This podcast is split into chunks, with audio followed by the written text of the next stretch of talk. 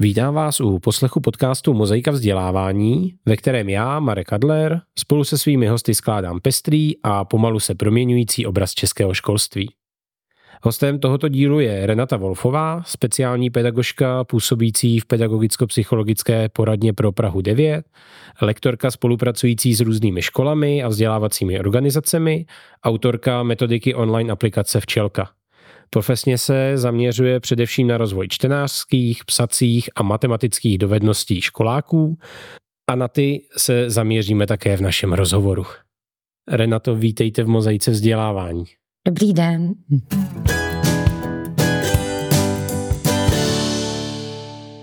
Tradiční otázka na začátek. Co jste vystudovala? No, já jsem tak už trošku asi v pravěku, ale vystudovala speciální pedagogiku na Pedagogické fakultě Karlovy univerzity a musím říct, že i když jsem si možná zpočátku myslela, že mě ta škola úplně nevybavila, jak by měla, tak jsem dneska za to moc ráda, protože mi dala jako obrovský vlastně záběr, ze kterého já jsem si pak mohla vybrat, co chci. A jaké byly vaše úplné začátky po dostudování téhle školy? No, já když jsem studovala, tak jsem měla jednu jistotu, že určitě nebudu pracovat s mentálně postiženými dětmi a že určitě nebudu dělat logopedii. Takže prvních 20 let mé praxe byla právě logopedie a právě děti s mentálním postižením anebo s ničím nadáním. Takže moje začátky byly, začínala jsem ve škole provadně mluvící, vlastně jako vychovatelka. To byla vlastně úžasná příležitost, protože jsem si vlastně mohla tak jako trošku na nečisto vyzkoušet to, co mě baví, jak těm dětem pomoct, protože mou náplní byla jak logopedie, tak příprav na vyučování, páťáci, sedmáci, deváťáci a člověk vlastně musel se jako rychle přizpůsobovat a rychle dostat do problému. Pak následovalo vlastně pracoviště pro děti s kombinovaným postižením, to znamená děti, které byly tělesně, zrakově, sluchově celkově, ale hlavně tělesně a mentálně postižené. A tam si člověk najednou šahne na takový trošku pedagogický dno, protože najednou nemá um, šanci se o něco opřít. Byl rok 89, žádné metodiky nebyly, žádná pomoc nebyla. Nastoupila jsem tam jako logoped, mě učili napravovat řeč, ale tyhle děti nemluvily a to mě nikdo neučil, takže člověk si musel hledat jako svoje zdroje, svý známý a svůj jako vlastně takový ten sociální kapitál těch kolegů, aby byl schopen těm dětem nějak pomoct. No a pak už vlastně následovala základní škola pro děti, kde většinově to byly děti ze sociálně znevýhodněného prostředí na Žižkově a to bylo vlastně deset krásných let, protože tam jsem začala pracovat vlastně jako školní speciální pedagog. V té době tahle funkce ještě ani nebyla zavedená a na takhle vlastně škole, která měla takové velké procento vlastně těch dětí z toho um, sociálně znevýhodněného prostředí, tak jsem byla asi jediná v republice. No a potud už pak byla cesta do pedagogicko-psychologické poradny na Praze 9 a tam byly třeba moje takové ty první začátky z matematiky, protože mi kolegyně řekla, posílám ti dítě s matikou, umíš matiku. Člověk jako nemůže říct ne, je to hamba, musí se to naučit a nastudovat. Takže ke studování toho mnoho nebylo, ale zkušenosti byly, takže jsem se do toho pustila, tam začala moje matematika. No. Na té vaší kariéře by se dalo ilustrovat, jak široký obor, tedy ta speciální pedagogika je, ať už je to ve škole, anebo v nějakém školském poradenském zařízení. To určitě. A dokonce mám takový jako respekt, protože ta speciální pedagogika je jsou oblasti, kterým vůbec nerozumím a kam bych se nemohla vrtnout, ale ten záběr je skutečně velký a už v tom 89. roce to znamenalo, že nejenom, že to byly děti jako s nějakým zrakovým tělesným, sluchovým, mentálním postiženým, kombinovaním, děti s komunikačními obtížemi, děti s poruchami učení, ale vlastně to bylo za vlastně sektor školství, sektor zdravotnictví, v podstatě i ve věznicích pracují speciální pedagogové, sociální sektor, takže vlastně jako to pole působnosti je, je fakt obrovský. No. Že záleží na tom, koho pak člověk pozná a kam ho to profesně zavane. K čemu jste měla, nebo možná teď máte nejblíž vy hrát nějakou tu specifickou roli logopeda, speciálního pedagoga ve škole, nebo být tím pedagogem věnujícím se žákům v nějaké speciální škole a nebo být v tom poradenském pracovišti? To je hezká otázka, protože jak když jsem šla studovat speciální pedagogiku, tak já jsem chtěla dělat to, co teď dělám. Ale v té době vlastně tento směr, tahle profese neexistovala. Takže to je to, co jsem chtěla, pracovat s dětmi, umět se dostat do toho, kde je jejich problém, umět se naladit, umět jim pomoct a umět jim pomoct toho problému se dostat. A jestli něco všechny děti spojuje, tak je to čtení, psaní a počítání. Takže nakonec vlastně ta moje taková eh, mimochodem, nebo to moje mimochodem zaměření na děti s poruchami učení, tak je vlastně něco, co, mm, co je potřeba všude, v celém, pro celé spektrum. Znamená to tedy, že máte blíž spíše k té individuální péči? Mám. Je pravda, že mám, protože to, co mě fascinuje, je to, že když pracuji s tím dítětem vlastně jednotlivě, tak já se vlastně dostanu do toho, že vidím, jak to dítě přemýšlí, vidím, jak uvažuje. A protože jsem pedagog a vím, že to dítě potřebuji někam nasměrovat, potřebuji někam dostat, tak já vlastně tam mám šanci jako ovlivňovat ten způsob toho uvažování a pomoct mu najít tu cestu, aby se nestratil, dostal se k té informaci, ke které se dostat potřebuje. Takže to je něco, co mě pořád baví, co mě i fascinuje a u čeho já zároveň odpočívám. Mohli bychom tomu věnovat samostatný pořád, ale přesto aspoň stručně, jak se za těch 30-40 let změnil ten obor. Vy jste říkala na začátku, nebyly učebnice, nebylo moc kde brát, dneska už je? Změnil se ten obor v tom, že se najednou začala pojmenovávat ta problematika vlastně těch dětí, kterým se z nějakého důvodu vlastně na školách nedaří a začalo se volat potom, kdo by jim mohl pomoct. A teď se přišlo na to, že ten, kdo vlastně se tou problematikou zabývá, je speciální pedagog. To znamená, že když v rámci inkluze my teda teď spojíme, takže my zrušíme ty školy pro ty děti s tím postižením, vezmeme je do toho základního proudu a tak jim ten speciální pedagog pomůže. Jenže tam nastal jeden problém a to je ten, že samozřejmě v té škole jde o vzdělávání, to znamená čtení, psaní a počítání zejména, aspoň v tom začátku. A tam jde o to, že vlastně, já nevím, jak teď, protože každá fakulta to má trochu jinak, jinam směřuje, ale na národní škole nebo na první stupeň učitele se učí, jak naučit dítě číst, psát a počítat, když je norma a všechno v pořádku. My speciální pedagogové jsme se učili jako dobře, jak vnímá to dítě s tím zrakovým sluchovým postižením a tak dále.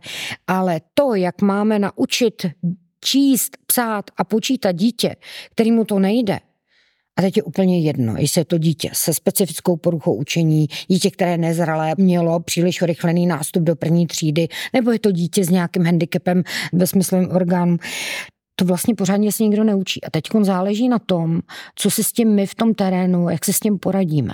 To znamená, že takový hm, vlastně ty speci, ti speciální pedagogové, když vychází, tak tam opravdu není ten standard, co by vlastně přesně měl znát a umět. A záleží na tom, kam se dostane, co s tím udělá a kdo se stává kolegy těch speciálních pedagogů na školách, tak to jsou asistenti pedagoga protože ty asistenti pedagoga, když jsem to tak vzala, tak jejich problematika se velmi blížila tomu, co jsem řešila já. To dítě má problém, se který si ten vzdělaný učitel neví rady a on ho má v té škole vyřešit ten asistent pedagoga, který jako je profesí úplně něco jiného, má nějakých 80 nebo 120 hodin někde, no to je nereálný. Takže vlastně je to takový, že mi přijde, že těmi speciálními pedagogy se prostě to začalo hasit, aniž by se předem vlastně promyslelo a rozmyslelo, kdy ten speciální pedagog je potřeba a kdy není, že jo. A já nezapomenu na svého učitele, jeden z mých čtyř gurů profesních, logoped pan František Sinek, který mi tehdy jsem jako pišně hrdě hlásila, že jako já studuju speciální pedagogiku, tak on mi říkal, no a to jako je co? Já znám pedagogiku dobrou a špatnou. Není žádný, ten žák se neptá, jestli pan Čelka má speciální pedagogiku nebo nemá. A to bylo něco, co, s čím já dneska um, hodně souzním, protože to je přesně ono. Je to odpovědnost nás všech se na tu práci prostě připravit a sehnat si informace, jaké potřebujeme. Překládám si to správně, že oříšek je spojit tu část diagnostickou, kterou asi umí dělat poměrně dost lidí, s tou částí didaktickou toho obecného učení, aby to uměl jeden člověk a dokázal realizovat v té třídě? Že tohle je ta výzva? Tohle je ta výzva a je to přesně to, co je potřeba. Protože když uděláme diagnostik, po který nebude následovat žádná intervence, no tak dobře, tak se dovíme, že to dítě nepíše, nečte, nepočítá. Ten učitel to ví, že nepíše, nečte, nepočítá, přijde do poradny a z té poradny on dostane podrobný i třeba příčiny, proč se tam nedaří a takhle dostane jako tu diagnostiku toho stavu. Ale teď je potřeba vlastně vědět, co s tím budeme dělat. A tomu je zase ale vzdělaný především ten učitel, protože jestli je tady někdo jako metodický a didaktický jako odborník, tak je to ten učitel. To není ten psycholog v té poradně. A kolikrát ani ten speciální pedagog v té poradně. To znamená, že my potřebujeme umět si vyhodnotit, udělat si tu diagnostiku toho problému, pedagogickou diagnostiku, kde to dítě selhává, proč dejme tomu, selhává tam, kam jsme schopni jako pedagogové dohlídnout. A pak je další věc, my si musíme umět jako vytvořit tu cestu a ten postup, jak z toho ven. A takový to, když tomu dítěti se nedaří, tak eh, když se na to vrhneme a ty budeš počítat, počítat a budeš číst, číst a ono prostě to bude, tak u části dětí to prostě nefunguje protože ono to není o tom, že toho víc naběhám. Já prostě nemůžu stavět desátý patro, když mi tam předchozích devět chybí. A zároveň, když zjistím, kde ten problém je, tak je potřeba se prostě k němu vrátit. A to je jedna z věcí, která mi přijde, že třeba v té matematice hodně chybí ta odvaha vrátit se tam, kde se s tím dítětem potkáme. My se v další části podrobněji podíváme na ty jednotlivé obtíže v čtení, psaní, počítání. Teď zůstanu ještě v trochu větší obecnosti. Vy se angažujete nejenom v té své poradně, ale třeba skrze publikování, skrze zapojení do tvorby včelky, dalo by se říct obecně, české speciální pedagogice. Jaké publikace máte za sebou a máte pocit, že to má smysl se takhle angažovat? Pro mě to má dvě roviny. Jedna je, dejme tomu, profesní, protože člověk, když něco dělá, tak to za mě má dělat pořádně a má to dělat skutí a musí se taky starat o to, aby to pořád dělal skutí. A pak je tam taková jako osobní protože když já jsem hodně z učitelské rodiny, tak ani jedna z dcer v současné době nejde tím směrem, i když člověk nikdy neví, jedna je ekonomka, druhá socioložka. Já mám prostě takovou radost, že já to, co všechno dělám a to, co mám radost, že funguje, tak můžu někomu předat. A když úplně není takový zájem z řad vlastně kolegů o to předání, tak jsem ráda, že to můžu předat aplikaci. Takže pro mě ta včelka je na jednu stranu dítě a na druhou stranu už třeba v matematice to začíná být kolegyně a je to pro mě neuvěřitelný, vlastně neuvěřitelná inspirace, co všechno je možný. Já jsem ten, ten boomer, že jo, ten ročník 63 a mně se otvírají prostě úplně nový obzory a ve včelce spolupráce prostě s mladými lidmi, nadšenými mladými lidmi, kteří chtějí dělat smysluplnou práci, tak um, to je pro mě jako největší odměna. Mě to čím dál tím víc těší a baví to je zároveň další vaše dovednost přece jenom odlišná od toho učit děti, diagnostikovat děti, tak tvořit něco, co je částečně pro děti, částečně pro učitele a hlavně to znamená nějakým způsobem zúročovat to, co jste si do té doby sama zažila. Je to všechno taková jako propojená nádoba. To, co dělám, tak mě obrovsky baví, tak já o tom pak taky teda ráda mluvím a vlastně s kolegy z aplikace Včelka jsme se tak jako potkali ve správný čas. A je to úžasné to, že mm, oni, protože chtějí něco dělat, chtějí to dělat pořádně, chtějí to dělat nadčasově a mm, nechtějí se, mm, nechtějí se omezovat v současnosti, ale koukají se do budoucna.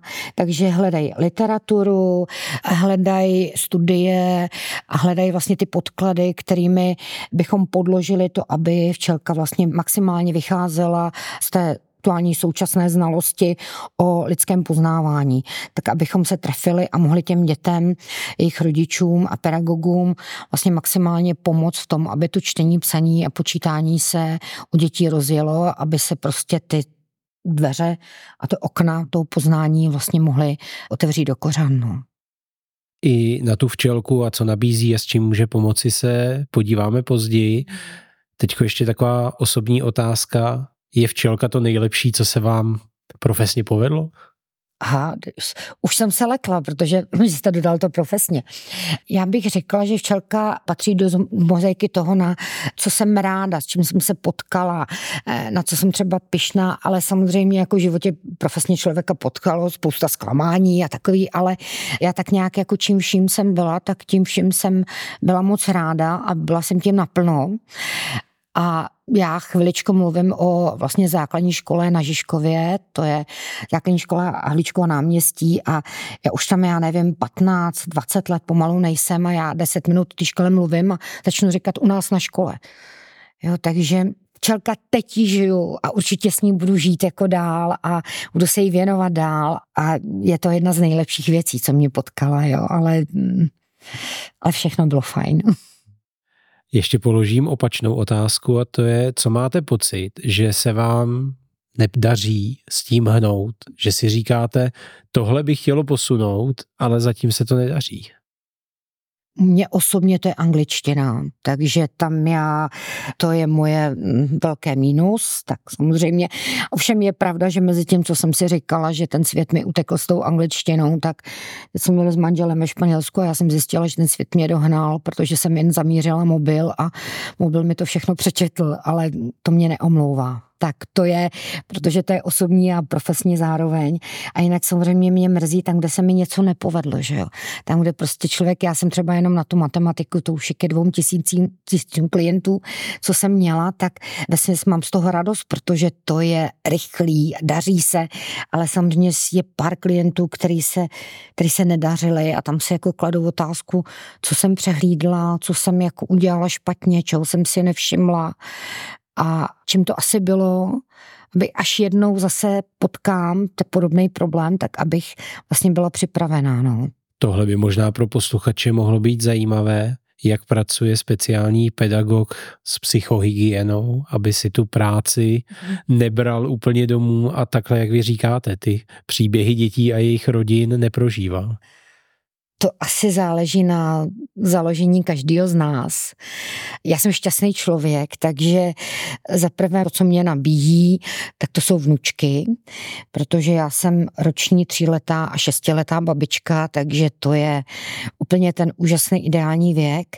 Za druhý jsou to naše výšťky na kole s manželem a no je to rodina, je to to, že prostě ty děti mě, mě to hrozně baví. Já když pracuji s dětmi a ráno se probudím a hm, cítím, že to není úplně nejlepší, bolí mě kolena a, a, a nejsem třeba úplně v kondici a vím, že mám hned ráno klienty, tak já se těším, protože já vím, že mě ty klienti z toho dostanou.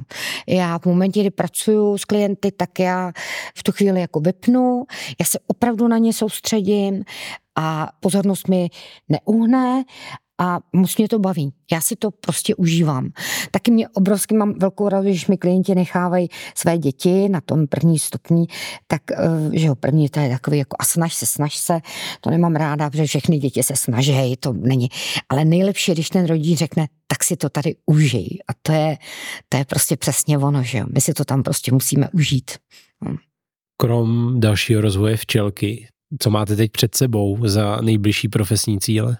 Já vzhledem k tomu, že se za tři roky dostávám do důchodového věku, tak je to hm, moc hezká otázka od vás. Ale pro mě to je jasný, že já už budu dělat jenom opravdu jako to, co mě baví.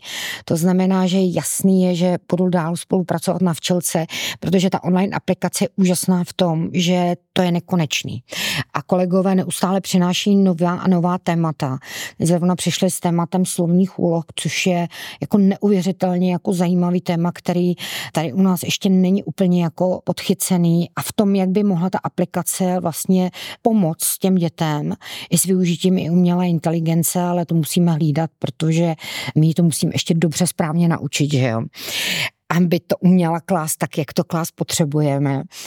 A pak je to samozřejmě jako ta přímá práce s klienty, protože jako kdybych nedělal tu přímou práci s klienty, tak, tak kolegům v čelce budu houby platná. Jo? Já tam přináším to, co tam ta umělá inteligence nepřinese.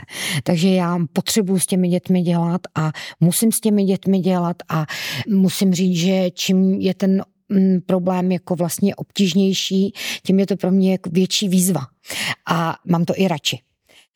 A pak je ještě další, že spolupracuji s další organizací, pro kterou vlastně tvořím výukový materiály, takže to bych ráda taky jako dotahla, abychom dotáhli do konce a kdyby tohle se podařilo, tak mám velkou radost, jo. takže tomu říkám, že mám trošku jako čtyři práce a já až ta čtvrtá práce jsou semináře a webináře, přednášky, takže já si vždycky, vždycky odskočím, odpočinu do, do, té, do té druhé práce. No. no a pak musím mít taky čas na rodinu a a na mámu.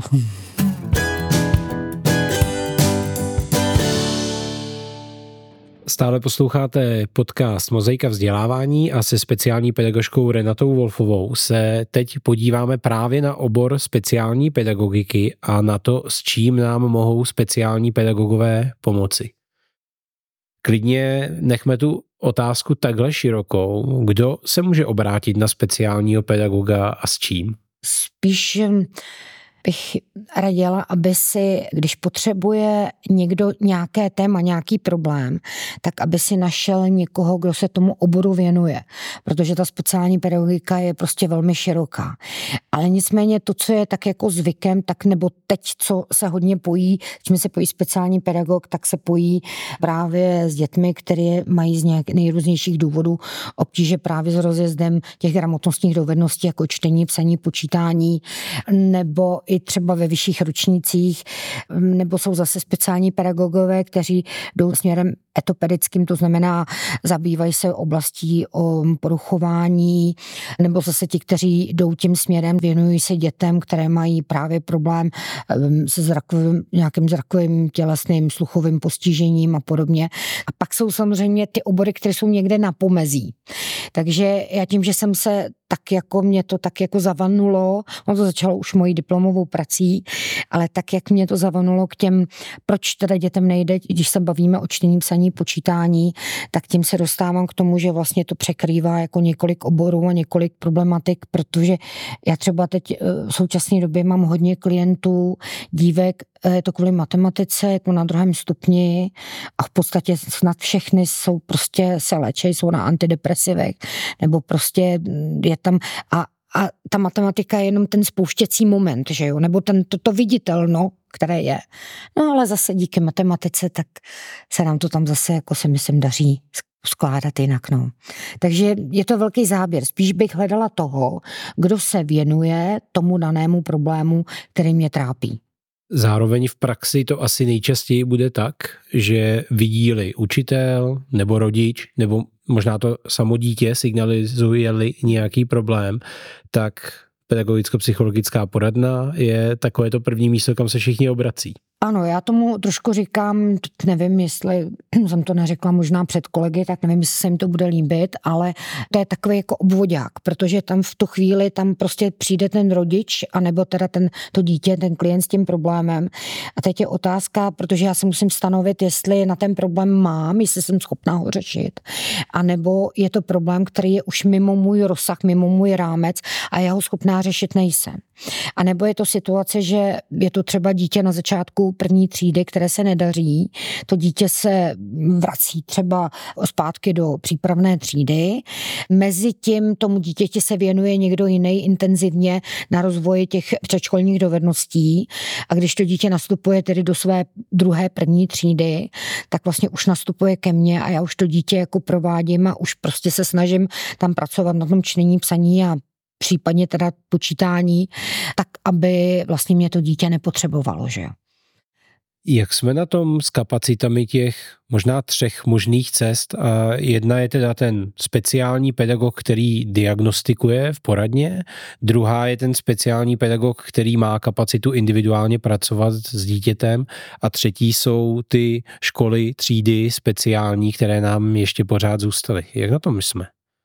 Takhle já si myslím, že určitě je tady jako část dětí a část populace, pro který je, jsou ty speciální třídy důležité.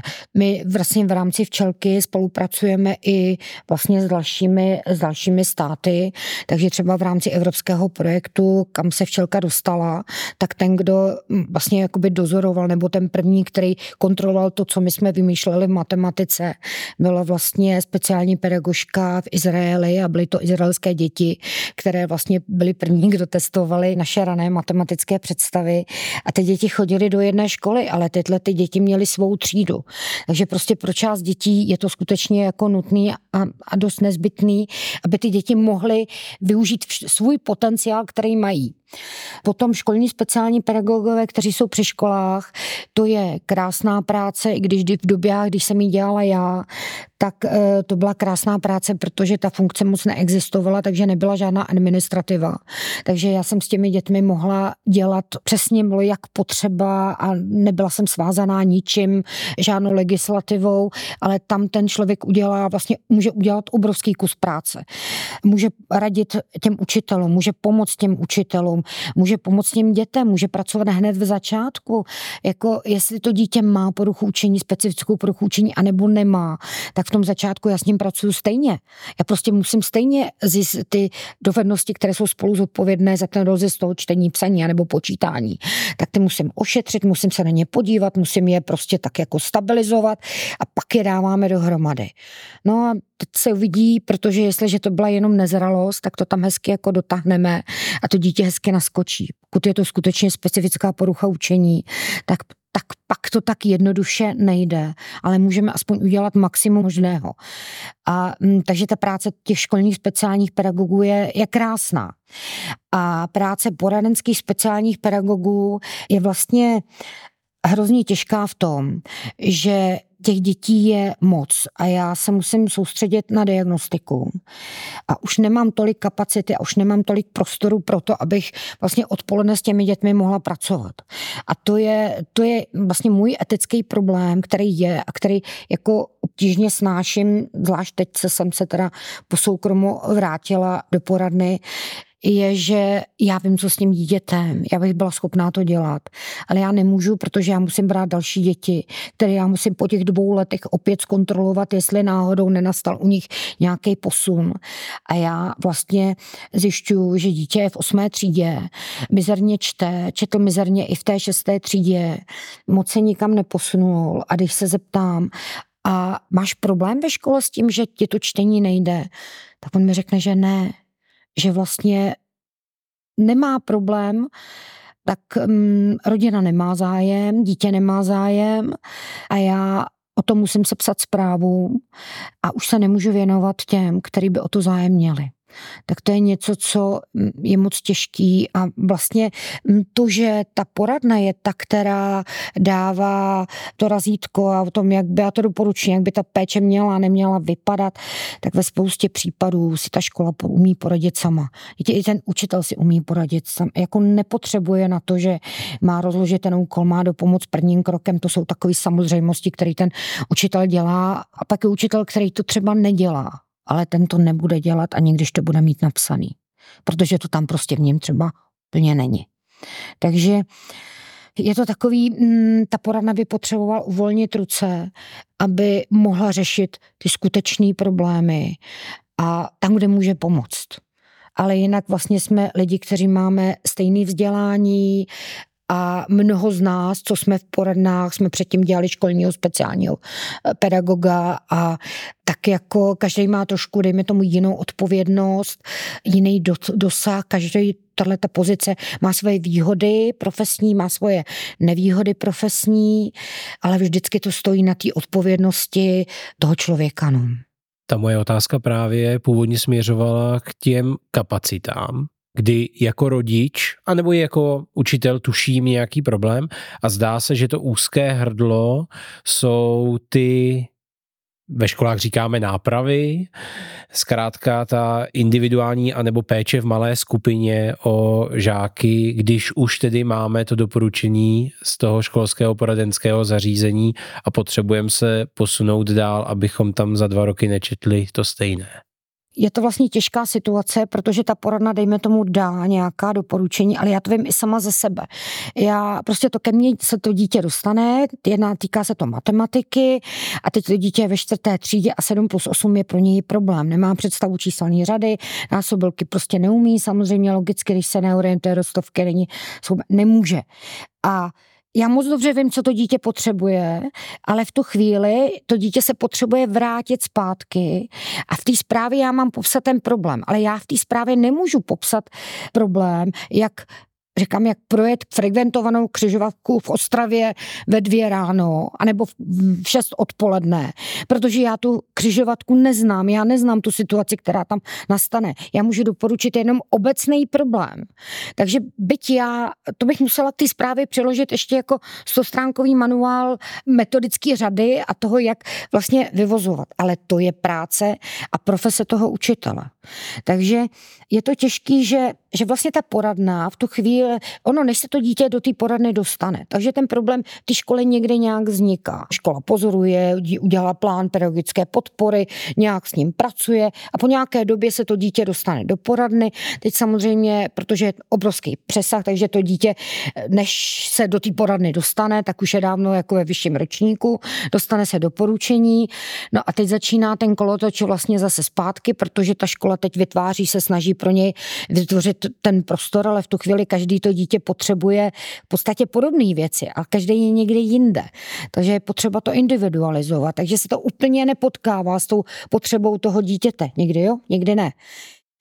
A teď záleží na tom, jak odborně erudovaný je ten pedagog ve škole, jak odborně erudovaný je ten speciální pedagog a samozřejmě jak odborně erudovaný je ten poradenský pracovník.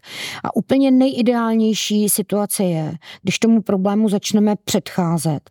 A to znamená, že to dítě, vlastně ty, ty škole, ty informace začne získávat tím způsobem, abychom zajistili maximum možného. To znamená, aby vlastně k těm obtížím nedošlo aby jsme jim předcházeli. No a pak se teda budeme, zač- nebo budeme muset začít bavit o výukových metodách, protože jsou výukové metody, které podporují buď vývoj, anebo vlastně problém. A samozřejmě, když teda do toho ještě vememe tu online dobu, tak um, proč ty děti nepočítají, nečtou a nepíší, my teď běžně se v poradnách vlastně ptáme a zjišťuju si, který ten ročník to dítě zasáhla tahle online doba, protože si musím uvědomit, co tam bylo za vyčivo a ze typ vlastně jako problému, který mu hodil kacky pod nohy a on díky tomuto problému nechápe za dva roky matematiku. Pojďme se tedy na ty jednotlivé oblasti podívat postupně a můžeme začít, já si troufám říct, u vašich oblíbených počtářských dovedností. S čím se nejčastěji setkáváte? Víte, já vlastně, je to takový trošku, já bych mohla psát kontrol C, kontrol V. Ať už je to dítě druhá třída, třetí třída, ať už je to druhý stupeň, ať už je to střední škola a nejstarší klientka byla 42 letá, všichni mají jedno společné neporozuměli číselné řadě desítkové soustavě, poziční hodnotě čísle v čísle. Díky tomu mají neefektivní vyčerpávající postupy v numerických operacích, sčítání, očítání a když nepochopí sčítání, očítání, tak dost dobře nemají šanci pochopit vlastně násobení a dělení. A když nepochopím vlastně tyhle ty základní numerické operace, tak já nemám šanci pochopit pořádně vlastně komplexní aritmetické úlohy neboli slovní úlohy. Nemám pak šanci pochopit racionální čísla, no a pak už mám uzavřenou cestu směrem k algebře. Takže když to vememe jednoduše, mé klienty spojuje to, že se nepodařila první a druhá třída. Já když říkám rodičům, víte, my se musíme, a teď před mnou sedí rodič a dítě chodí do čtvrté, páté, sedmé, osmé třídy, my se musíme vrátit do první, druhé třídy, tak to samozřejmě zní děsivě. No tak trošku záleží na tom, jak to zarámujeme. Takže já říkám, že my teď budeme muset projet matematiku lidstva od pračlověka po Karla IV., protože v té první třídě tam byly teda ty tři kuličky a to jsou ty tři, tak říkám mamuti, když se třikrát zahejkalo, byly tři mamuti za kopcem. A v době, nepočítáme ty geniální mozky, ale v době Karla IV. málo který učenec znal násobilku. Takže dětem aspoň můžu říct, hele, jako víš, Karel IV. zakladat otec vlastně zakladatel Karlovy univerzity, asi šest jazyků uměl, dobře, fajn, ale z největší pravděpodobností násobilku neuměl. A my teď to uděláme tak, že my teď zkusíme projet, kam vždycky říkám, pustíme, až kam mě pustíš, ale většinou ta je tak, že jestliže s tím dítětem to od samého začátku, od představy čísla do deseti, dotáhnu až do příkladu typu 62 minus 24, tak v tu chvíli můžu říct, že kvůli tomu se dva roky chodí do školy a my to zvládli za 45 minut. Samozřejmě cesta od porozumění k automatizaci ještě jako trvá, jo. Ale tohle je ten základ, protože když není tenhle ten základ, tak není na čem stavět. Takže když to zjednoduším, tak u všech dětí jdou ty kroky víceméně stejně po sobě. A když některý z těch kroků, možná patro té stavby vypadne, tak nelze stavět výš je to něco, co učitel zalape po dechu. Jo? Já jsem jednou mě zavolali žák osmé třídy, vrátil se po pěti letech pobytu v zahraničí, taková komplikovaná rodinná situace, takže vrátil se zpátky osmá třída a paní učitelka, že prostě nechápe učivo. A co s tím? Já jsem řekla, dobře, tak já přijedu do školy a udělám diagnostiku. Mimochodem, já ani nepíšu do zpráv, že jsem provedla speciální periodickou diagnostiku, protože to nemá se speciální periodikou nic společného. To je pedagogická diagnostika, kterou může udělat kdokoliv. Ale říkala jsem, že mám jednu podmínku, že chci, aby ta paní učitelka byla přítomna toho vyšetření, vyšetření v uvozovkách, takže jsme udělali vyšetření a během 20-25 minut nám bylo jasné, že vlastně žák je tak někde zhruba v polovině druhé třídy. Ale pomohlo to v tom, že paní učitelka pochopila, že po něm prostě nemůže chtít procenta, že po něm nemůže, takže se zvolila strategie, že základ bude doučovat paní učitelka z prvního stupně, která zaškolí paní vychovatelku z družiny, aby se dotáhlo to učivou prvního stupně. Protože ono zase, když máte staršího toho žáka, žáka, tak vlastně velmi rychle tam ta mezera jde, jde, jde zaplňovat. Protože my už nemusíme dva roky čekat na učivo dvou let, nám už na to stačí třeba měsíc. To znamená, že během jednoho roku jsme schopni vlastně jako udělat takový ten oblouk toho učiva prvního stupně, protože ten první stupeň je ten základ, aby se dařilo. S okolností vlastně v srpnu teď vyšel vlastně jako výzkum a studie o tom, že skutečně ty matematické dovednosti jsou hierarchické, že to je taková cibule, protože nejdřív musím mít představu čísla, pak musím zvládnout numerické operace sčítání a učítání. Pak se můžeme začít bavit o násobení dělení a teprve pak můžeme jít na racionální čísla, no a tak nám, nás může zajímat algebra. Ale když není začátek, tak není na čem stavět. Jaký vliv na to má, jestli právě tu matematiku učíme konstruktivisticky anebo takzvaně klasicky? On ten konstruktivistický přístup, který k nám přišel, tak on k nám přišel po revoluci a byla taková ta snaha učit jinak, učit líp, učit zajímavěc, jenomže to byla doba, kdy už konstruktivismus vychází vlastně z výsledku výzkumu z nějakých 60. let a tou dobou vlastně už, nás, už si ve světě vyzkoušeli, že tu naději, kterou vkládali do toho konstruktivistického přístupu, jak to obrovsky pomůže a jak se zvedne ta vzdělanost a jak prostě budeme mít teda tu periodiku toho 21. století, tak už postupně ten svět přicházel na to, že teda to tak jako růžový není. A mezi tím se vlastně začaly objevovat nové výzkumy a nové teorie, takže my už dneska vlastně jsme mnohem chytřejší a moudřejší v tom, že už víc víme, jak probíhá poznávání a jak se vlastně učíme. A tom se vlastně objevila teorie kognitivní zátěže, která spočívá v tom, že se zjistilo, že my jako lidský druh máme dva druhy znalostí. Máme ty primární znalosti, s kterými my se narodíme a ty se nemusíme učit. Já mám, nemusím se učit mluvit, když všechno teda běží tak, jak má, že jo. Nemusím se učit chodit, když všechno běží, jak, jak má. Dokonce se rodím i s určitým smyslem pro počítání, protože i zvířata mají jakýsi smysl pro počítání, ale to počítání ve vyšších číslech a, a čtení, a tak to už jsou dovednosti, které ta civilizace potřebuje. My už pro ně vrozeno nemáme a musíme se je naučit. Tedy valná většina z nás se to musí učit. Jsou tací, kteří přichází do školy a píšou čtou a počítají. No a my se učíme k tomu, vlastně jak se učíme, tak máme zřízený eh, dva systémy. Pracovní paměť a máme dlouhodobou paměť. Ta pracovní paměť je moc fajn, až na to, že má omezení a že my tam jsme schopní pojmout tak jako maximálně sedm informací. Já si můžu zapamatovat sedm čísel, sedm písmen, ale když mi je dáte, abych je seřadila podle velikosti, tak se řadím tři, čtyři a zbytek zapomenu. A ta dlouhodobá paměť má zase tu úžasnou vlastnost, že neznáme její omezení. To znamená, kapacita je neomezená.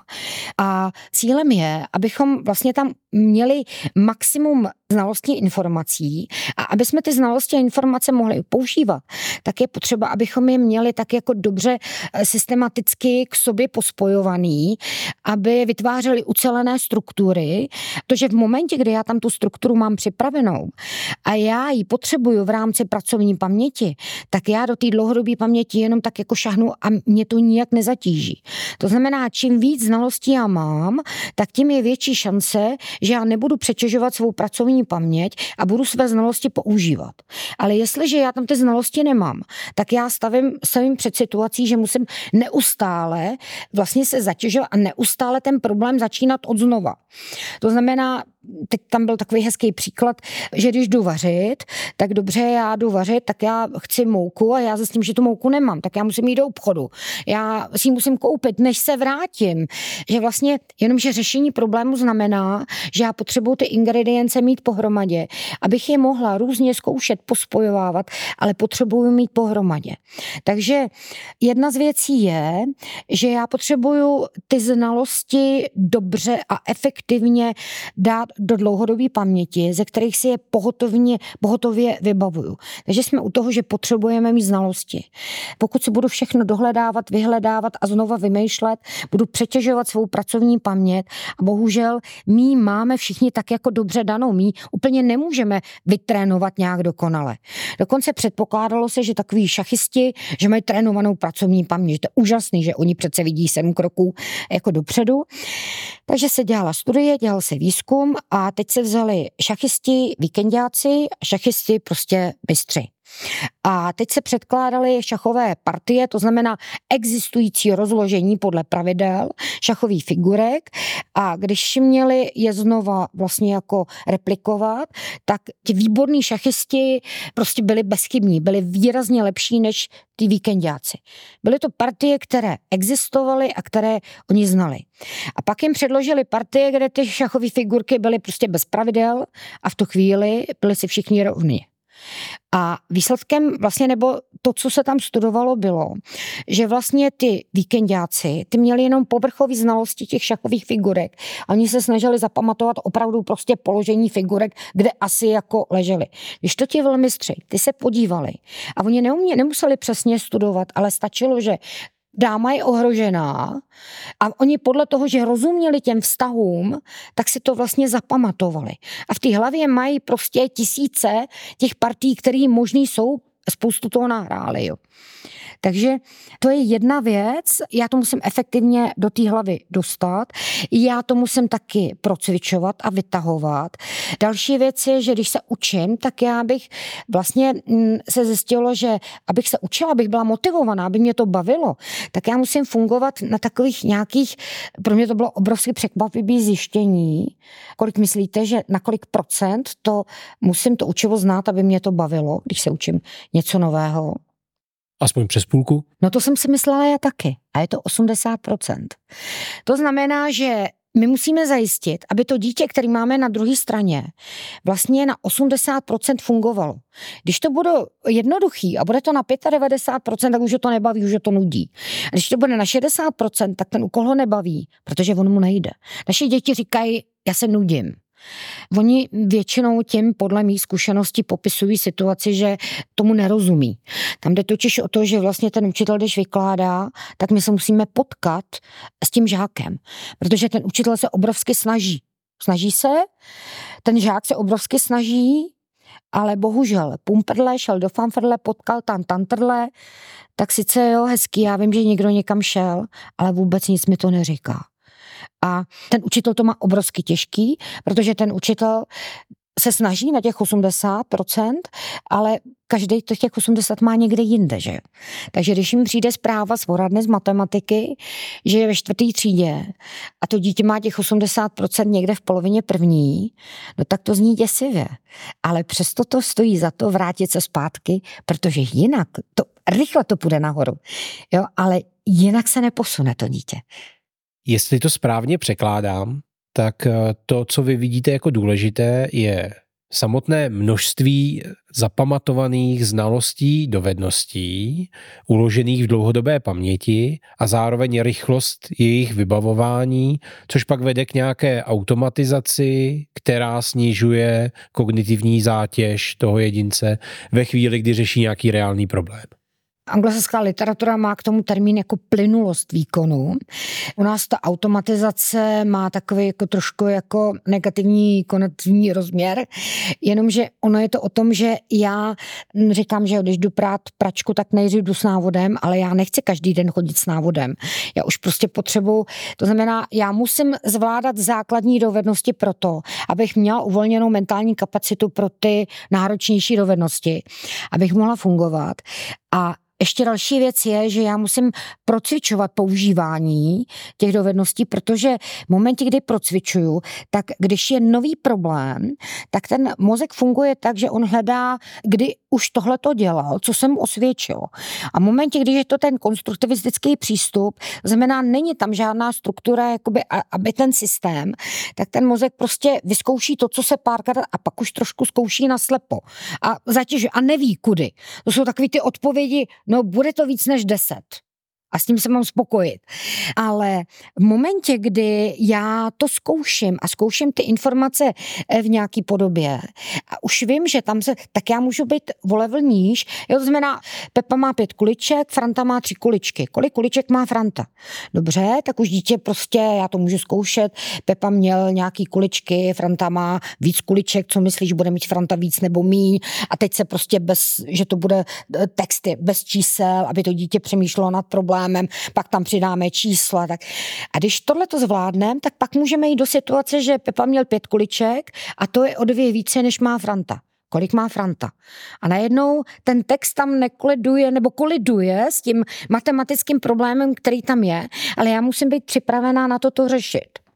Takže vlastně i tohle to všechno, ta, jakoby ta, ta mm, jednotlivý úrovně těch kroků je potřeba, aby ten pedagog měl v hlavě, aby věděl, odkaď kam kráčí, aby věděl, jak tam bude kráčet, aby věděl, že když zmačkne ten knoflík, co se tedy stane a co to co změní a aby věděl, co dělá a proč to dělá.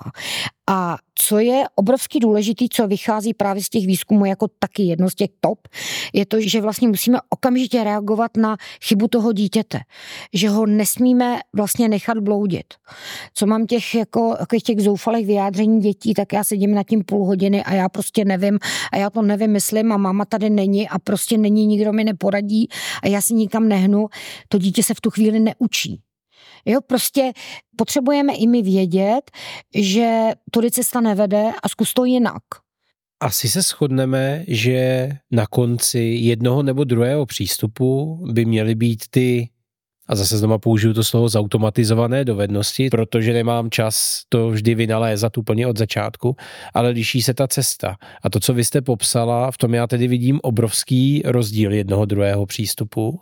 A to je v tom, jestli tím garantem a nositelem té cesty a těch stupínků je učitel, a nebo jestli spoléháme na dítě a doprovázíme ho v tom, aby skrz ty aha momenty to dítě šlo po těch stupíncích ale ve finále tou stejnou cestou. Jak, jak jste to řekl, tak mi tam naběhly jako tři, tři momenty a doufám, že nezapomenu. První moment je ten, že z těch výzkumů samozřejmě taky vyšlo, že lidstvo má ještě tu obrovskou možnost, protože my si můžeme předávat vlastně systematické poznatky jeden od druhého. To je ta jedna věc. Pak je další věc, že když to dítě bádá, když chceme to dítě něco naučit, tak my bychom my vlastně potřebujeme ho nasměrovat, aby tím směrem, kterým on se ten, chceme, aby ten poznatek získal, tak aby ho tím směrem on opravdu získal, aby se nám nestalo, že když chceme děti, mm, aby se seznámil s albětnickou dobou a v rámci projektu na ty děti vyjde, že budou pét sušenky, oblíbené sušenky jako královny Alžběty, tak z celého alžbětinského období budou znát sušenky, ale vlastní alžbízinská doba je mine. A tohle je to, aby vlastně to, co děláme, to je jedno vlastně z takových těch umění těch učitelů, aby tam, kam to dítě, dejme tomu, směřuje, tak aby se tam potkalo s tou znalostí a s tou dovedností, se kterou se potkat má. A On se také vlastně v literatuře objevuje další přístup a tomu se říká řízené objevování. A to je něco, co mně je obrovsky blízký, protože já když to řeknu, já mám vlastně, a teď to bude pro konstruktivisty znít děsivě, ale já mám pod kontrolou myšlení dítěte.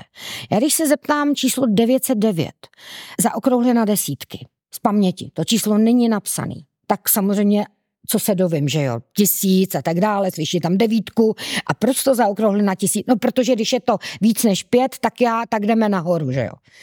Já vidím dítěti, zeptám se, číslo 909, chci zaokrouhlit na desítky, vidím tam takový jako hrůzu v očích, takže se zeptám, pomůžu.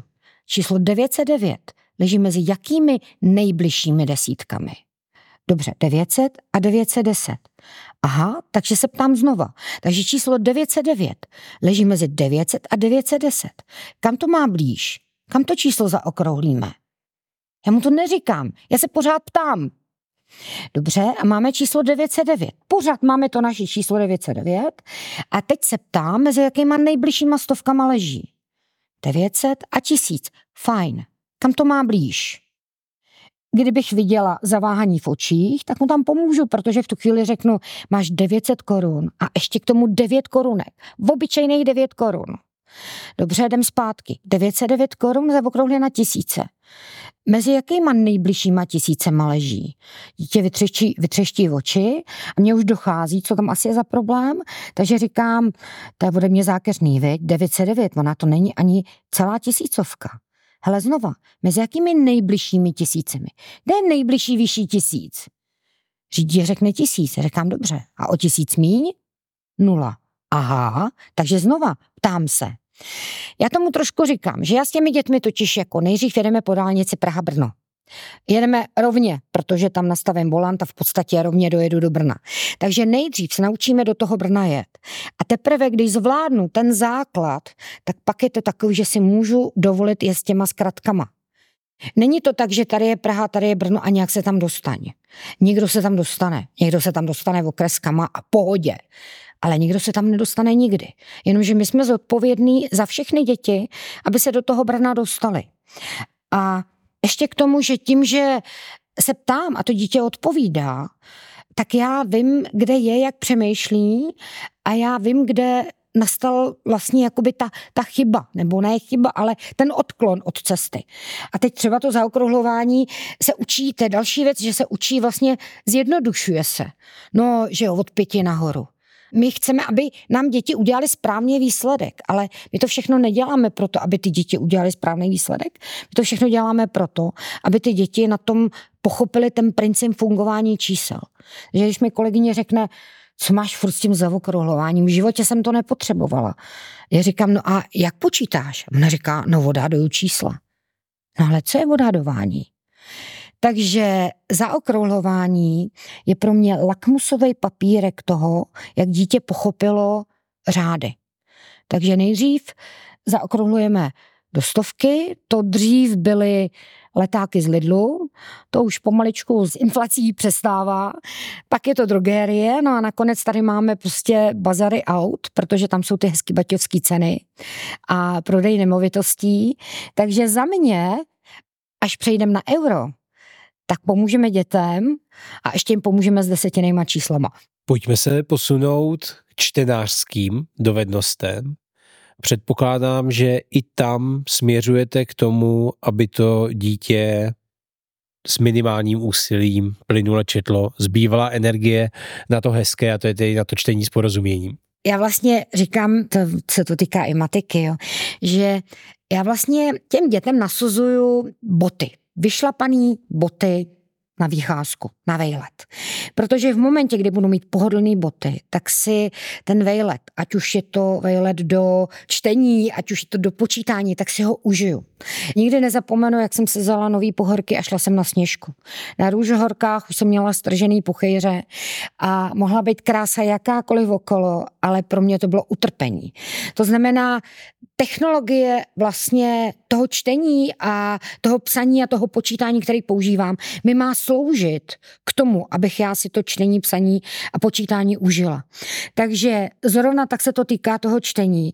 A zrovna tak, jak u té matematiky je důležité vlastně, jak budeme k tomu přistupovat, jakou metodiku budeme volit, tak se to týká i toho čtení. Protože ten pedagog musí vědět, když používá, protože my máme takový vyprofilovaný dva směry výuky čtení, a to je genetická metoda čtení a ta analyticko-syntetická nebo ta slabičná čtení, tak jak jako má generace a většina z nás se učila jako přes slabiky, tak vlastně protože každá ta metoda má jiné nároky na tu školní připravenost dětí. A taková ta doba, kdy já chodila do školy ještě a že čtení je záležitost takového rozlišování a tak dále, tak to už je dávno pryč, protože už se dávno zjistilo a už od 80. let, ale on to zase dlouho trvá, než se to k nám dostane, za tom, jak čteme a píšeme, tak jsou spolu zodpovědné fonologické dovednosti. Neboli, že čtení a psaní je vlastně záležitost jazyka jazyka. Tedy k tomu, abych já přečetla slovo strom, tak musím slyšet, že hlásky setere om se mi dohromady spojí sluchově ve slově strom. A učtení já už jenom potřebuji umět ty znaky a potřebuji vybavit ten obsah. A abych napsala slovo strom, tak já musím vědět, že to slovo strom, celý ten zvuk, se mi rozpadne na jednotlivý hlásky, zvuky setere om. Takže každá ta metoda klade vlastně jiné nároky a cílem je zmapovat tu úroveň těch dovedností, které jsou spolu zodpovědné za to čtení a psaní a potom se vlastně vrhnout na jednotlivé oblasti, které vykazují oslabení a ty postupně dávat dohromady, aby to čtení dítě neobtěžovalo, bylo maximálně plynulý a aby si skutečně to čtení a psaní mohlo užít. Dá se nějak generalizovat, co ve čtení a psaní dělá dětem největší potíže? Já bych asi se přimlouvala za velkou masivní přípravu fonologických dovedností předškolních a raně školních dětí já teď jsem použila takový spojení fonologických dovedností. To je totiž to, že, jak už jsem teda říkala o tom, co potřebujeme k tomu čtení a psaní, tak ty fonologické dovednosti jsou vlastně ty, které jsou spolu zodpovědné, aby to všechno proběhlo, jak proběhnout má. My to známe, protože děti ve čtyřech letech dítě by mělo vlastně vytleskávat rytmy, rytmizovat slova, postupně začíná vnímat, kolik slaby, která slabika je dlouhá, krátká, dítě se posouvá k tomu tématu státu před nástupem do první třídy. Zjišťujeme, že slyší, že která hláska je první, která hláska je poslední. No a pak v české materské školce nastává střih. Pančelky se velmi jako věnují té předškolní přípravě, ale speciálně v těch fonologických dovednostech, tam vlastně se to tak jako dotáhne do této úrovně a tam se končí s tím, že pak ale následují další dovednosti a to je, že já jsem schopná, když slyším slovo, tak z toho slova vyjmout tu první hlásku. Takže když bych řekla slovo třeba ren. A teď jsem řekla záměrně, jsem se odmlčela, protože jsem hledala slovo, které neexistuje. Jo, protože tam jde o to, aby to dítě nebylo zvyklé na to slovo. Tak je slovo ren a opakuj po mně, řekni ren a zkus vynechat tu první hlásku, co ti vznikne. A nebo řekneme ten první zvuk, co ti vznikne. A dítě by mělo říct N. Teda z mé strany jsem zvolila na naprosto nevhodné slovo, protože speciálně R spoustě dětem dělá problém. Jo. Takže tak, abych měla na jistotu hlásky, který to dítě umí, třeba NAK nebo LAP. Lap, to už je laptop, ale dobře, lap, no L taky dělá problém. ale prostě hlásku. A nebo opakuj po mně a teď řekneme ten, já nevím, pen a vynech poslední hlásku. Tohle je něco, s čím by to dítě už jako mělo vlastně jako být schopný manipulovat a už si mělo začít hrát. Protože ono pak přijde do první třídy a pokud narazí na genetickou metodu čtení, tak se najednou po něm bude chtít, že M i Č je míč. A bude se po něm chtít, že slovo míč se mi rozpadne na M i Č. Jestliže to dítě ale přirozeně dozrálo, postupně dozrává a tuto dovednost má naučenou, tak tomuto dítěti je úplně jedno, jakou metodou se učí číst. Ale ta genetická metoda je v tu chvíli velmi náročná na tu fonologickou připravenost těch dětí. Tam jde o to, aby to dítě se to zase potkalo s těmi 80%, protože to dítě neumí udělat sluchovou analýzu, syntézu slova míč. Nerozloží můj ičil, nesloží m ičil ve slovo míč, ale tak, jak to slyší, jak to paní učitelka s nimi v té první třídě dělá, tak je to přesně ten podnět, který potřebovalo a ono to naskočí. Ale pak v té třídě je část dětí, které bohužel mají problém i slabikovat. Tam už je obrovský rozdíl mezi těmi nároky na ty fonologické dovednosti, které to čtení a psaní má, a mezi tou připraveností toho dítěte. A tam už se to nepotkává, tam už se začnou ty nůžky rozbíhat, protože část dětí už dneska čte, že jo, jo, prostě část dětí je připraveno jim jedno, jakou metodou čtou, no ale pak je tam ta část dětí a ty to nejde. A to znamená, že v momentě, kdy to nejde, tak je potřeba okamžitě se podívat, jestli to dítě vlastně zvládá takzvaně tu sluchovou analýzu, syntézu, jestli dokáže rozložit. Můžeme začít zvuky zvířat, jo, který zvíře dobře dělá bů, co tam slyší za zvuky, b, a dítě na mě koukají, tak se naučíme odezírat samohlásky, různě spojujeme, rozkládáme. Všechno vlastně tahle cvičení jsou v aplikaci Včelka taky přítomný, protože Včelka je dneska opravdu moje kolegyně. Všechno to, co je potřeba dělat, to tam je. A takže tohle to by bylo ale dobrý, kdybych se nám vlastně podařilo předsunout před tu první třídu, protože pak v tu chvíli tam šetříme nějaký dva měsíce v té první třídě. Ale ty dva měsíce v té první třídě jsou právě ty obrovsky důležitý měsíce, aby to tak jako hezky plynulo a naskočilo. Tam je totiž zajímavé, že oni se samozřejmě dělali výzkumy děti, které jeli z té slabičné metody a děti, které jeli z té genetické metody. A teď se zjišťalo, že ve třetí třídě zhruba čtou všichni stejně. Po stránce technice i stránky jako porozumění. Jenže by bylo moc zajímavý, protože my máme v poradnách trošku jinou zkušenost a já mám jinou zkušenost také v tom, že pokud mi přichází dítě z páté, šesté, sedmé třídy a víš s problémem čtení, tak je to dítě z genetické metody čtení. A ono to může, protože v Americe používali metodu čtení celých slov a oni měli výzkumy, opravdu jako kvalitně dělaný výzkumy, porovnávali děti v první třídě a zjistilo se, že metodou čtení celých slov ty děti opravdu na konci první třídy prostě přečtou víc slov. Takže hurá, super, je to metoda, která bude fungovat. 30 let podle toho jeli.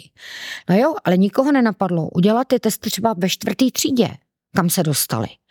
Až se pak udělali a s hruzou zjistili, že ty děti najednou se propadly a že jsou na tom mnohem hůř, protože v té první třídě oni se naučili číst ty slova jako obrázky. To znamená, oni maximálně zatížili tu paměť tím, že teda se naučili nějakou databázi, ale dál už ji nebyli schopni rozšiřovat, protože se vlastně nenaučili vlastní princip, princip čtení. A tohle je něco, že bychom možná potřebovali zkontrolovat, jak ty děti jsou na tom v té páté třídě, protože to jsou ty děti, kterými přichází v páté třídě, že neudělali přijímačky na Gimple. Nikdo tomu nerozumí, on je chytrý, ale on nerozumí čtenýmu. A já zjistím, že to není o tom, že nerozumí čtenýmu, že on výborně rozumí mluvený řeči. Ale On to čte, hádá komolí slova, odhaduje, to čtení je pro něj stresující, ta čeština bohužel skloňuje a časuje a on hádá, takže on to čte dvakrát, protože se tam musí domýšlet a dávat. Takže to není, že by nerozuměl textu, ale on ten text komolí a na základě té zkomolenosti tomu textu nerozumí. Takže jsme zpátky, spravíme techniku.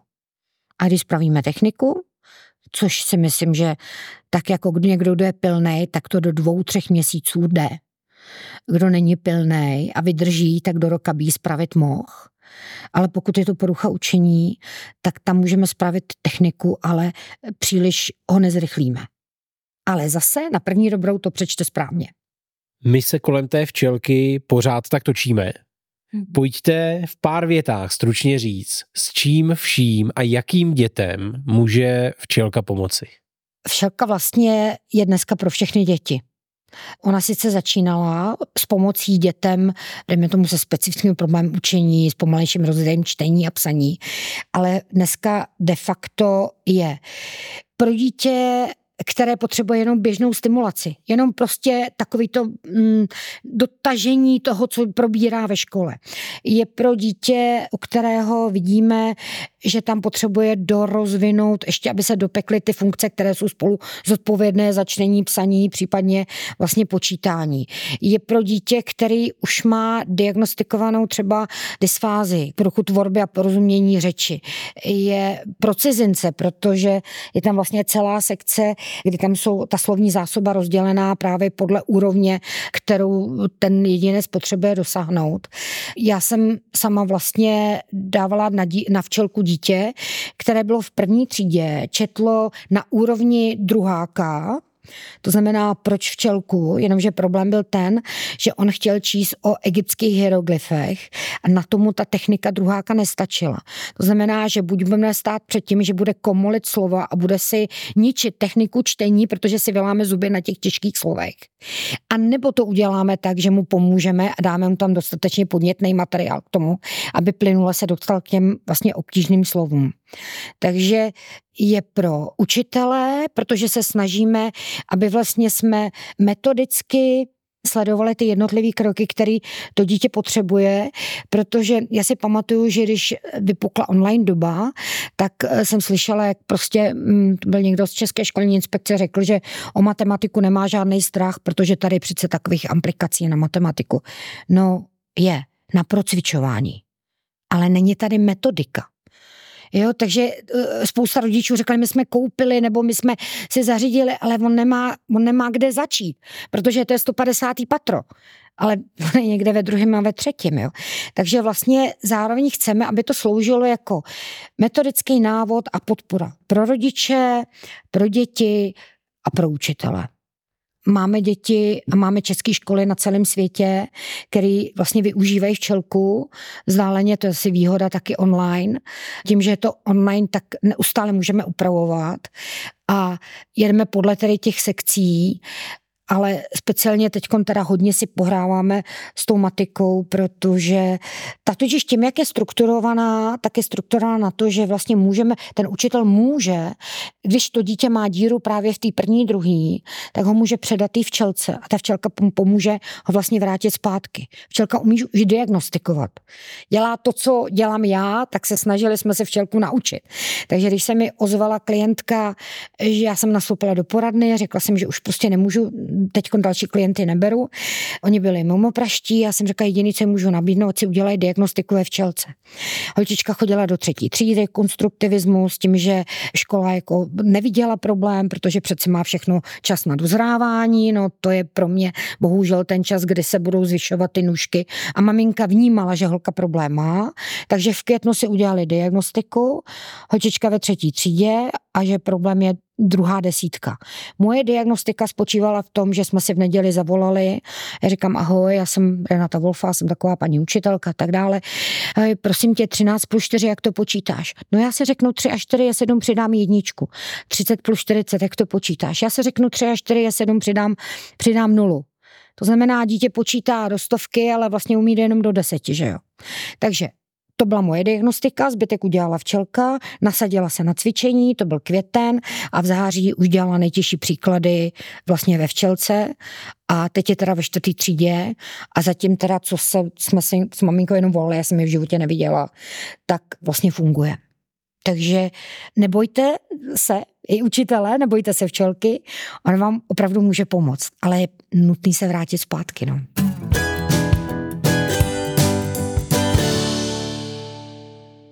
Poslední části podcastu Mozaika vzdělávání se s Renatou Wolfovou tradičně podíváme na téma inspirace.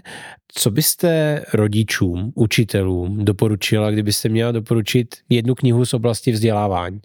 Já bych asi nedoporučila jednu knihu, já bych doporučila knihy z nakladatelství EduLab. A co mě v posledních dobách eh, velmi zaujalo, tak to bylo, proč žáci nemají rádi školu. Zaujala mě chytrozemě, sedm mýtů ve vzdělávání a co ještě teda prokazatelné učení. Protože si myslím, a tím se dostáváme takový trošku k tomu, co bych ráda a o co se snažím, aby naše výuka byla založená na důkazech, aby to nebylo z toho, že jednou něco fungovalo, tak já to použiju. Že je spousta takových mýtů, který běží třeba o učebních stylech a podobně, který prostě běží veřejností, i odbornou veřejností a neustále se prostě jako duplikují, duplikují, ale on už dávno si ví, že to nefunguje, že to vlastně není pravda, jo. takže moc krásný, moc se mi líbil, jsem četla od Rivse, máme právo na svůj názor, ale nemáme právo na svá vlastní fakta. To se mi moc líbí. Přičemž jako tak bych chtěla, aby ta fakta fungovala, ale to znamená, že i já kolikrát se jako vyděsím, protože řeknu, teď jsem třeba zjednodušila příliš, teď jsem prostě um, neudělala něco dobře. Člověk pořád pochybuje. Pak je další věc, která je asi hodně důležitá a kterou asi potřebujeme my, potřebují rodiče a potřebuje i to dítě a to je nadšení. Moc se mi líbilo zase od Rivse, že nadšení je možná jediným obnovitelným zdrojem, který máme. Já když jsem tohle říkala, to je báječný přece, že jo, to jako máme všichni, to můžem, no tak mě kolega ze včelky tak jako usadil, protože říkal, to jsou právě ty nejtěžší věci, že. To, co se dá zaplatit, to se změnit jde, ale ale přála bych to, no, prostě tam nejde o to jako jenom dělat dobře, ale je důležitý, aby eh, fajn pracovat na tom, aby nás to prostě naplňovalo a aby nás to těšilo. A pak je ještě jedna věc, která jsem si myslela před takovými 15 lety, že tohle nikdy nebudu říkat, ale to jsou rovné příležitosti, protože vlastně není to jenom v poradně, je to tím vším, čím jsem, si jako prošla, ale já jsem si to brala nejdřív jako nespravedlivou výtku vůči České republice, že vlastně tady to vzdělání těch rodičů a ten status těch rodičů velmi ovlivňuje výkon těch dětí, protože já vždycky, ať jsem pracovala, kdekoliv jsem pracovala, tak vždycky jsem jako pracovala s plným nasazením a samozřejmě člověk se stýká se svými kolegy, tak jako inklinuje k lidem podobného ražení, takže všichni mý kolegové dělali, co mohli a abych pak jako vlastně si uvědomila, že je to pravda, protože v té hodně vidím, že ty jsou děti, které mají stejný potenciál, ale pak je tam ta rodina, která udělá maximum pro to, aby tomu dítěti pomohla. A včetně těch správných fixy k přijímačkám a podobně a, a kurzy a testy, ale nejde jenom o kurzy a testy a nejde o, o víceletá gymnázia, jde o to zázemí a o tu podporu toho dítěte. A pak ty děti, které mají stejné možnosti, ale oni nemůžou a řeší vůbec přežití a, a současné době řeší vlastně své úzkosti a podobně. To znamená, že vlastně ta škola jde stranou, protože to je až teda ten sekundální problém. A k těm rovným příležitostem pro mě je ještě to, že my musíme k těm dětem tak přistupovat a nesmíme se nechat ovlivnit nějakým jako označkováním dítětem, toho dítěte. Prostě se dávno jsem říkala, že zásadně o těch dětech nečtu zprávy dopředu a chci si to nechat jako na sebe ten dojem, pak si to koriguju samozřejmě, jako jo, ale to byl se Hetty, který říkal, připrav se na to být překvapen. A to si myslím, že je pro učitele taky prostě důležitý, no. Mám pocit, že vy jste si v průběhu toho rozhovoru vydobila ten prostor pro to předat, co považujete za důležité. Je to vidět v té vaší energii. Přesto poslední otázka, co dnes nezaznělo a mělo by zaznít poctivý pedagogický přístup. Děkuji i za tuhle odpověď, děkuji za všechny vaše odpovědi. Já vám taky moc, moc děkuji a děkuji mu za pozvání. A pokud se posluchači Mozaiky vzdělávání doposlouchali až sem, tak jenom připomenu, že další díly podcastu najdou na www.mozaikavzdělávání.cz.